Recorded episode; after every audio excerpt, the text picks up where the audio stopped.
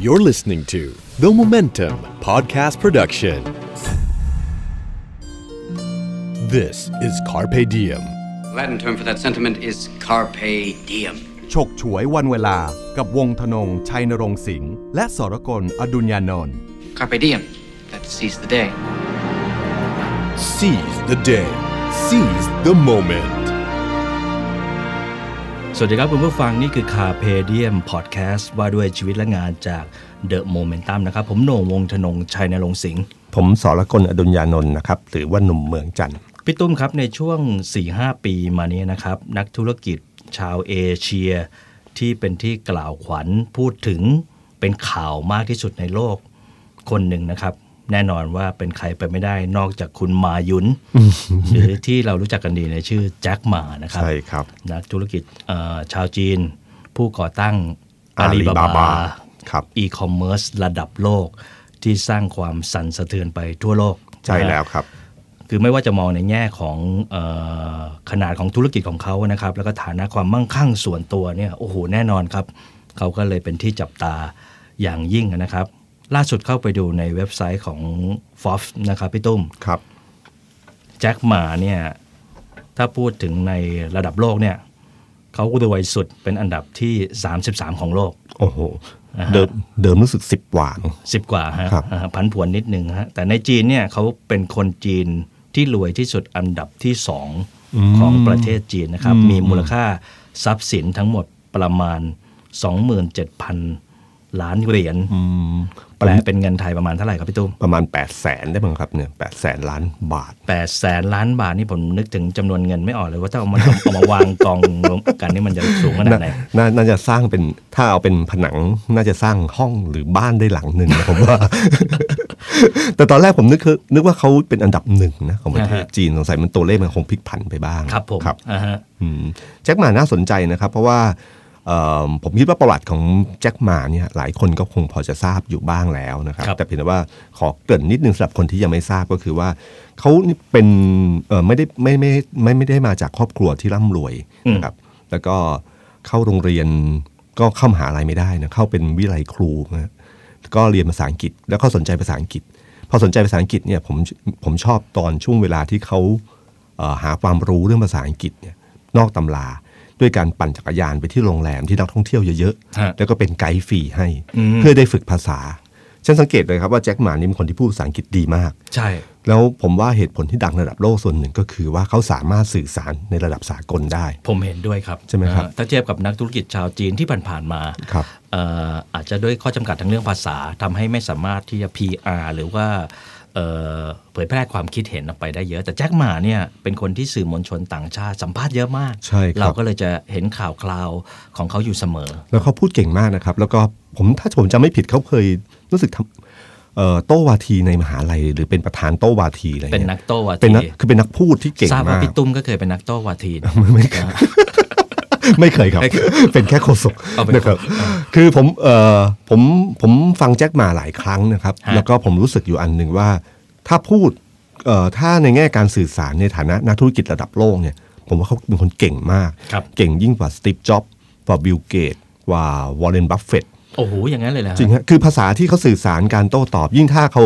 เอ่อสามารถเอ่อเวลานักข่าวถามเนี่ยการโต้ตอบเขาโอ้โหเขาเขาคมคายมากอืมส่วนหนึ่งอาจจะมีปรัชญาจีนที่ของเขาที่ออกมาคมคายที่มันแตกต่างฮะจากคนอื่นทำให้รู้สึกเออมันมีความแตกต่างด้วยครับแต่ความคมคายของเขาและการจับประเด็นการโต้ตอบภาษา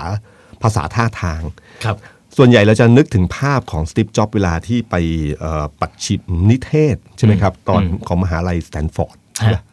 น่าจะใช่ครับ ครั้งนั้นเราจะเห็นว่าเขาเขาอ่านสคริปต์ครับแล้วก็พูดเฉยๆแต่แจ็คหมาไม่นะภาษาท่าทางมือกริยาที่ออกมาเนี่ยจนจนเดี๋ยวนี้มันมีหลักสูตรเรื่องแจ็คหมาโดยเฉพาะในเรื่องของการพูดฮะฮะเรื่องภาษาท่าทางที่การใช้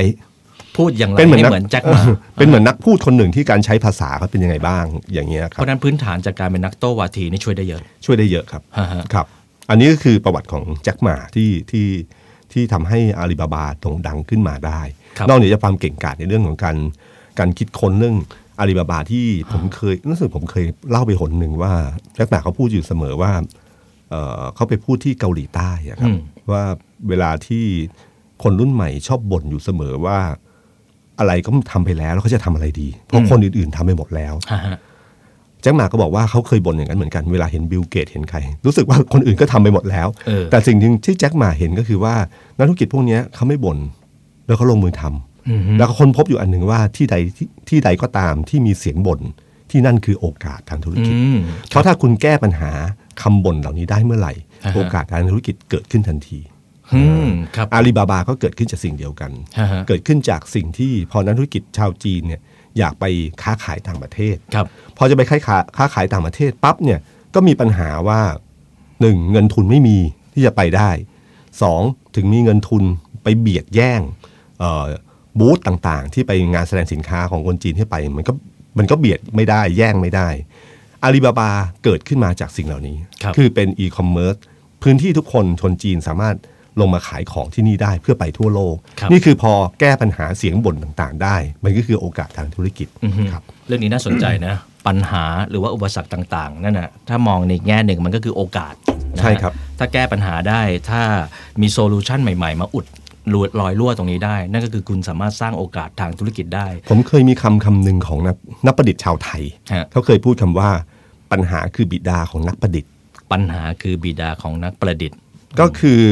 เป็นอะไรก็ตามที่เป็นปัญหาเนี่ยคือสิ่งประดิษฐ์ต่าง ๆ ในโลกเนี้มันเกิดขึ้นจากปัญหาทั้งสิ้นครับครับเอ่อถ้าอยู่ในห้องเนี้ยครับห้องอัดเสียงเนี้ยเราจะมองไม่เห็นกัน เพราะมันมืดมันก็เลยเกิดหลอดไฟขึ้นอ่าฮะยืนคุยกันเมื่อยมันก็เลยเกิดเก้าอี้ ทุกสิ่งทุกอย่างในสิ่งประดิษฐ์ของของโลกเนี้ยมันเกิดขึ้นจากปัญหาทั้งสิ้นครับมุมนั้นก็คือมุมเดียวกับที่แจ็คหมามอง ฉะนั้นเวลามองเจอปัญหาเนี่ยคืออย่าไปอย่าไปกลัวมันครับ ถ้าถ้าแก้ได้เมื่อไหร่ปั๊บมันคือโอกาส ครับผมอ่าฮะแจ็คมาอย่างที่เราทราบนะครับว่าพอเขาประสบความสำเร็จโดดเด่นขึ้นมาแล้ว แน่นอนว่าไอแนวความคิดต่างๆ ที่เขาพูดออกมาเนี่ยโอ้โห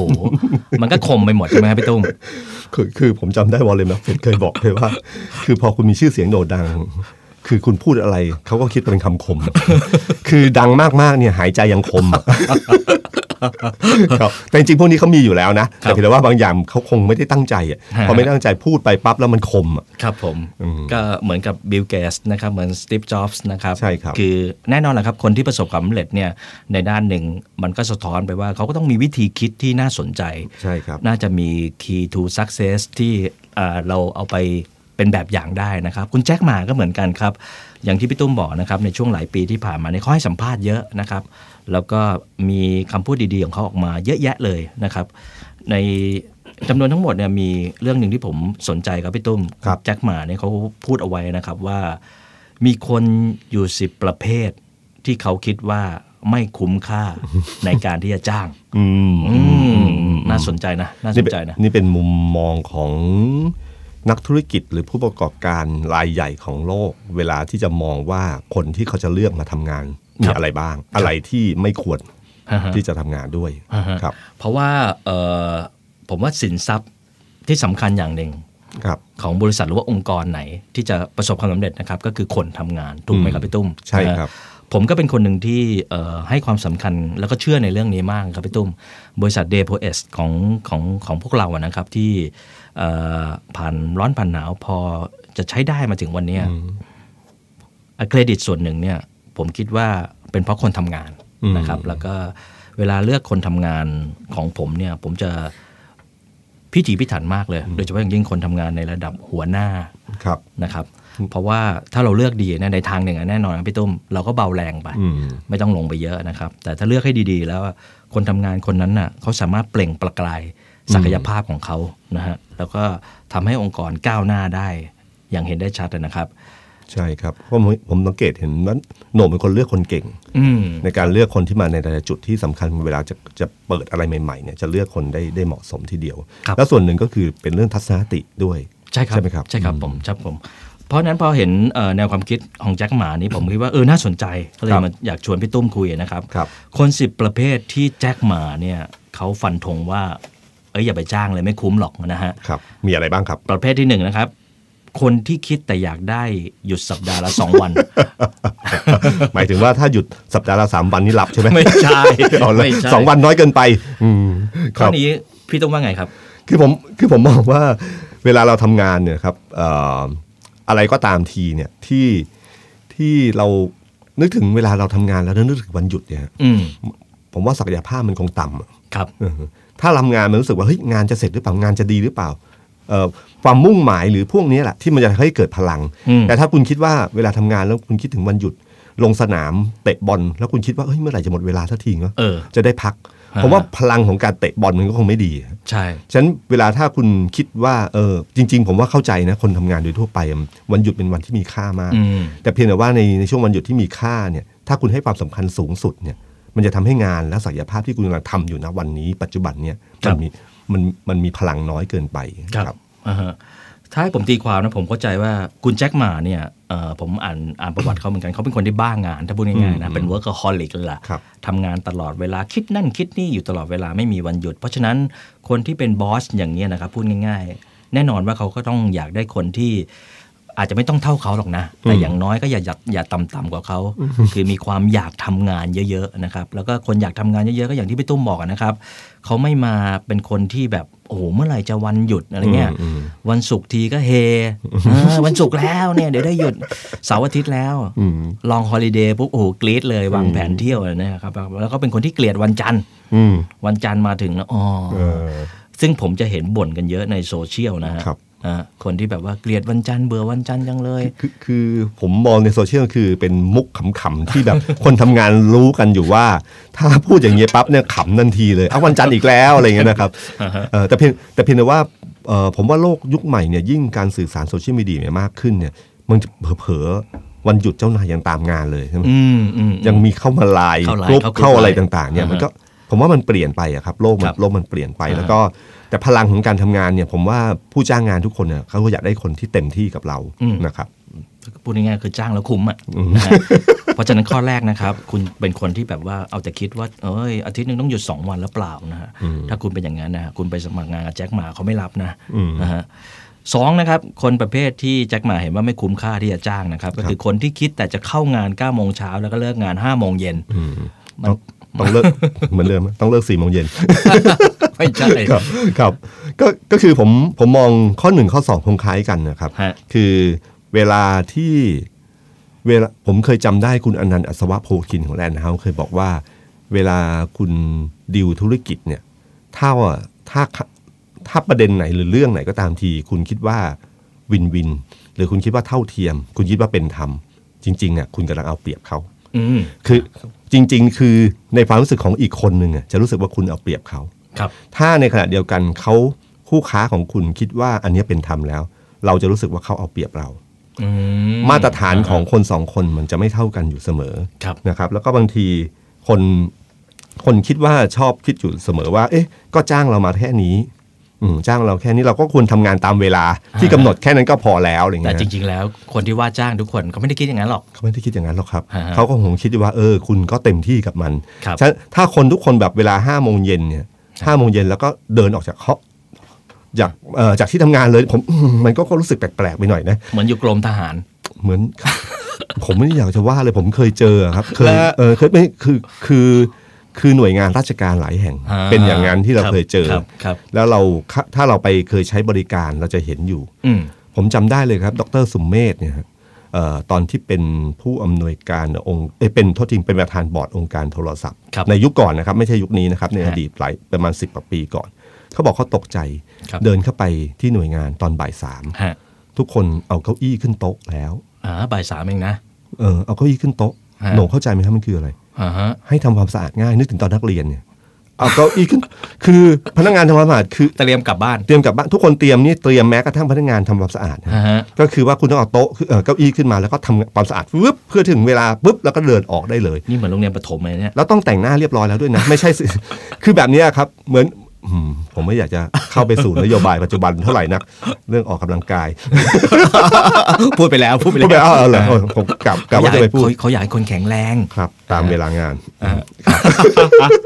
คือผมว่าคนที่คิดคิดเข้ามาทำงาน9ก้าโมงเช้าแล้วก็เลิก5้าโมงเย็นเนี่ยก็คือคนที่เหมือนกับข้อแรกอะครับครับ ก็คือคิดแต่วันหยุดมันไม่ได้โฟกัสที่เรื่องงาน แล้วบางครับทีการทำงานแต่ละครั้งเนี่ยมันไม่ใช่เป็นเพียงแค่ว่ามาทำงานเฉพาะ ตามเวลาเท่านั้น แต่เอางานให้จบเอางานให้ดี อืม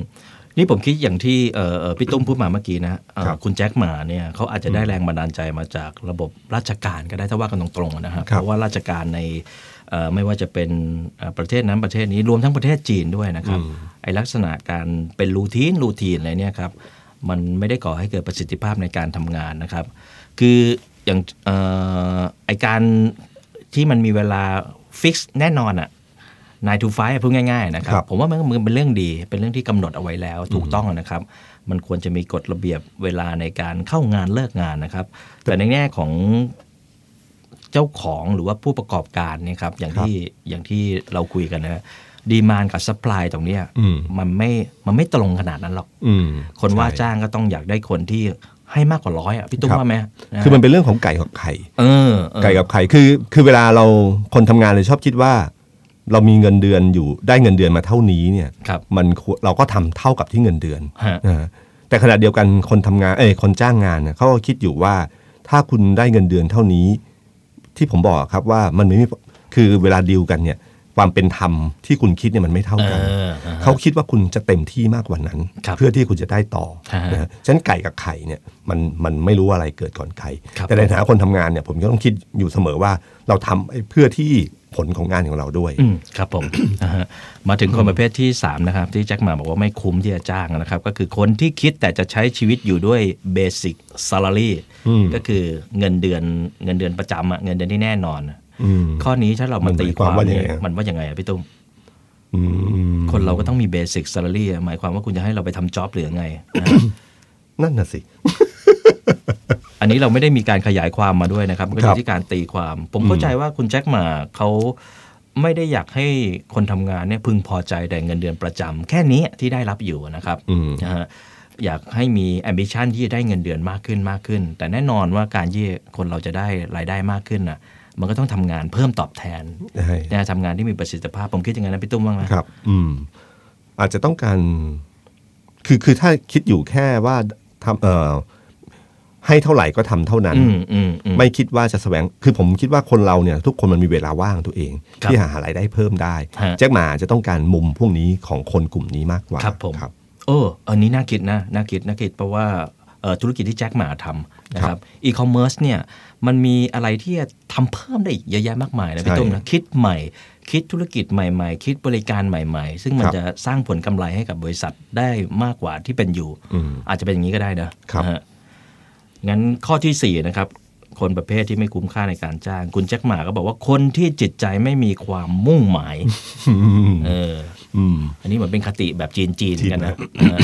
มันต้องมีความมุ่งมั่นผมว่าอ่าฮะคือมันเป็นสังเกต4ี่ห้าข้อของเขาเนี่ยเป็นเรื่องทัศนคติเยอะมากครับ คือถ้าคนที่มีจิตใจที่มีความมุ่งหมาย ไม่มีความมุ่งมั่นเนี่ยฮะผมรู้สึกว่าคนกลุ่มเนี้ยก็จะมีพลังผลักดันครับแล้วแจ็คหมาสังเกตนะครับธุรกิจของเขาเนี่ยแล้วก็ความการทำงานหนักของเขาหรือการเติบโตอาลีบาบาฮะมันมาจากแรงผลัก เยอะมากครับฉะนั้นถ้าคนที่อยู่ในในองค์กรของเขาไม่ปราศจากแรงผลักเนี่ยฮะองค์กรมันก็จะไม่ไปไกลอย่างที่เขาต้องการ ครับผมครับอ่าฮะต้องฝันให้ไกลแล้วก็พยายามที่จะไปไปให้ให้ถึถึงงใช่ไหมครับครับ เพราะว่าถ้าเอาแต่พอเพียงพอเพียงเนี่ยในเชิงธุรกิจนะมันมันมันไม่ได้นะครับใช่ครับนะฮะแล้วยิ่งในสายธุรกิจที่เขาอยู่เนี่ยมันมีความผันผวนอยู่สูงมากเปลี่ยนแปลงเร็วมากเปลี่ยนแปลงเร็วมากนะฮะเพราะฉะนั้นต้องคิดไปข้างหน้านะครับอ่า คนประเภทที่ 5 นะครับ ที่แจ็คหมาไม่จ้างก็คือคนที่ไม่มีความคิดที่ก้าวไปข้างหน้าตามโอ้การเวลา ผมเข้าใจว่าเป็นเรื่องของ vision ใช่ครับ แล้วก็แล้วก็การรู้จักปรับตัว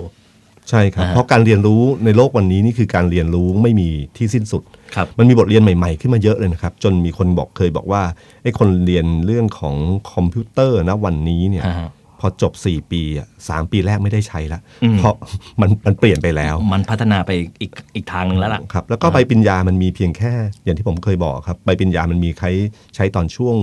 วันเริ่มต้นทำงานสมัครงานท่านเองพอหลังจากนั้นแล้วมันไม่ใช่แล้วครับมันการเรียนรู้สิ่งใหม่ฮะฮะคนที่ถือว่าฉลาดหรือคนเก่งในองค์กร คือคนที่พร้อมจะเรียนรู้สิ่งใหม่อยู่เสมอ ครับผมอ่าฮะชีวิตมันมีอะไรให้เรียนรู้อยู่ตลอดเวลานะครับครับการเรียนจบไม่ได้หมายถึงว่าไม่ต้องเรียนแล้วนะคใช่รับครับผมก็คิดอย่างนั้นนะครับ แล้วก็เคยเจอผู้บริหารหลาย ๆ คนเขาก็เป็นคนอย่างนี้นะครับพี่ตุ้มใช่ก็คือพยายามที่เรียนรู้เปิดตัวเองอยู่เสมอครับเป็นน้ำที่ยังไม่เต็มแก้วนะฮะอ่าคนประเภทที่ 6 ที่แจ็คหม่างบอกว่าเขาไม่จ้างหรอกก็คือคนที่ทำงานเฉื่อยชา อันนี้ก็ตรงไปตรงมา ไม่ต้องอธิบายอะไรมาก ไม่ต้องอธิบายอะไรมากครับ แล้วก็คุณเป็นคนอย่างนั้นหรือเปล่าก็ลองลองถามตัวถามตัวเองดู คือผมเข้าใจนะ คนทำงานนะครับ พี่ตุ้มมันมีช่วงเวลาที่แบบแหมมันไม่มันจะให้เราแอคทีฟตลอดเวลามันก็ยากเหมือนกันนะครับนะฮะเพราะฉะนั้นในแง่เนี้ยผมมองไปถึงของ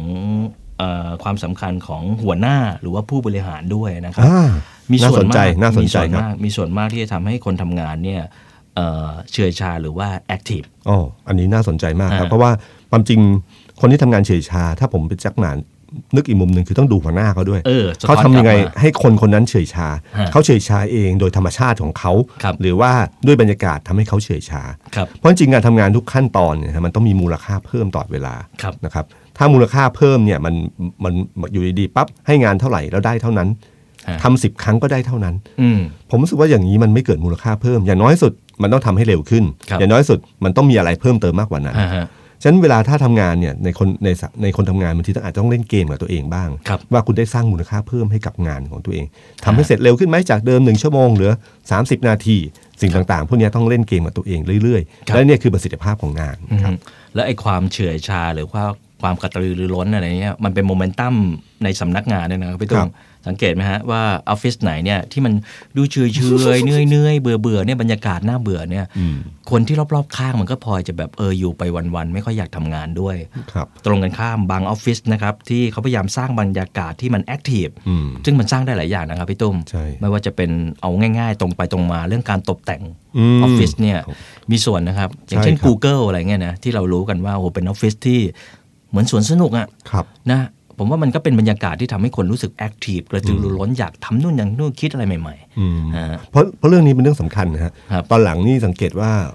เอ่อสำนักงานใหม่ๆเนี่ยนะครับครับจะให้ความสำคัญกับเรื่องสถาปัตยกรรมเยอะใช่เพราะงานสถาปัตยกรรมหลักการของมันคือ เขาเชื่อว่าเอ่อการตกแต่ง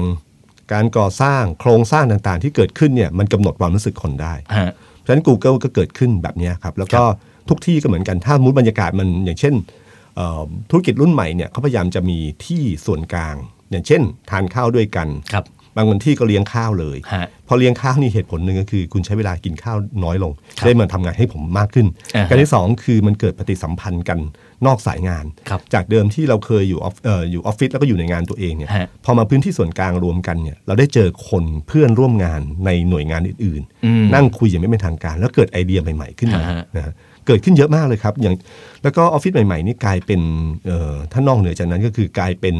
แรงดึงดูดใจให้คนรุ่นใหม่อยากทำงานอ่าใช่ใช่ใช่อย่างล่าสุดไอ้ของเว็บไซต์ของอเดครับที่อ่าฮะไปทำของ Rabbit's Tale สำนักงาน โอ้โห น่าอยู่มากเท่มากโอ้นะฮะเชื่อไหมครับ มีการแชร์กันเยอะมากครับแชร์กันเยอะมาก ผมเจอรุ่นน้องที่เขาทำงานที่นั่นเนี่ยครับเป็นผู้บริหารเนี่ยครับเขาบอกว่าผลที่เกิดขึ้นทันทีก็คือว่ามันยิ่งกว่านามบัตรอีกพี่อ๋องานเข้ามาเยอะมากนะครับอ่าฮะอันที่หนึ่งอันที่สองเอ่อเด็กรุ่นใหม่อยากทำงานกับเขามากครับ คือ เอ่อเข้าไปออฟฟิศนี้มีน้องคนหนึ่งเข้าไปชื่อยูฮะเอ่อที่ฮะเอ่อฮะชื่ออะไรนะอากจริงตันยูสว่างสีบอกฮะบอกว่าพี่ไปที่นี่กินเอ่อกินมะม่วงดองอย่างเท่พี่เอามะม่วงดองไปจิ้มนู่นอย่างเท่คือคือมันเกิดแบบความรู้สึกนี้แล้วแล้วนึกถึงน้องน้องรุ่นใหม่ที่เข้าไปทำงานแค่ถ่ายรูปออฟฟิศตัวเองอวดคนอวดเพื่อนนี่ก็ครับผมเท่เหลือเกินแล้วเลยนะครับครับผมครับอ่าผมเพราะฉะนั้นบรรยากาศของสถานที่เนี่ยมีความเป็นเรื่องสำคัญมีความสำคัญมากกว่าที่เราคิดนะครับเอ่อ คนประเภทที่7นะครับที่แจ็คหมาบอกว่าไม่ควรจ้างเนี่ยคือคนที่เป็นคนความประพฤติไม่เที่ยงตรง อันนี้เป็นคติแบบจีนๆเลยนะ ใช่ครับ อันนี้เรื่องสำคัญมากฮะฮะเพราะว่าอันถ้าหมายถึงเรื่องของการทุจริตเนี่ยยิ่งชัดเจนครับเพราะแทบทุกบริษัทเนี่ยเรื่องการเงินหรือเรื่องทุจริตนี่เรื่องสำคัญที่สุดฮะเพราะว่าทัศนคติอันเนี้ยมันมันเก่งยิ่งเก่งยิ่งน่ากลัวอืม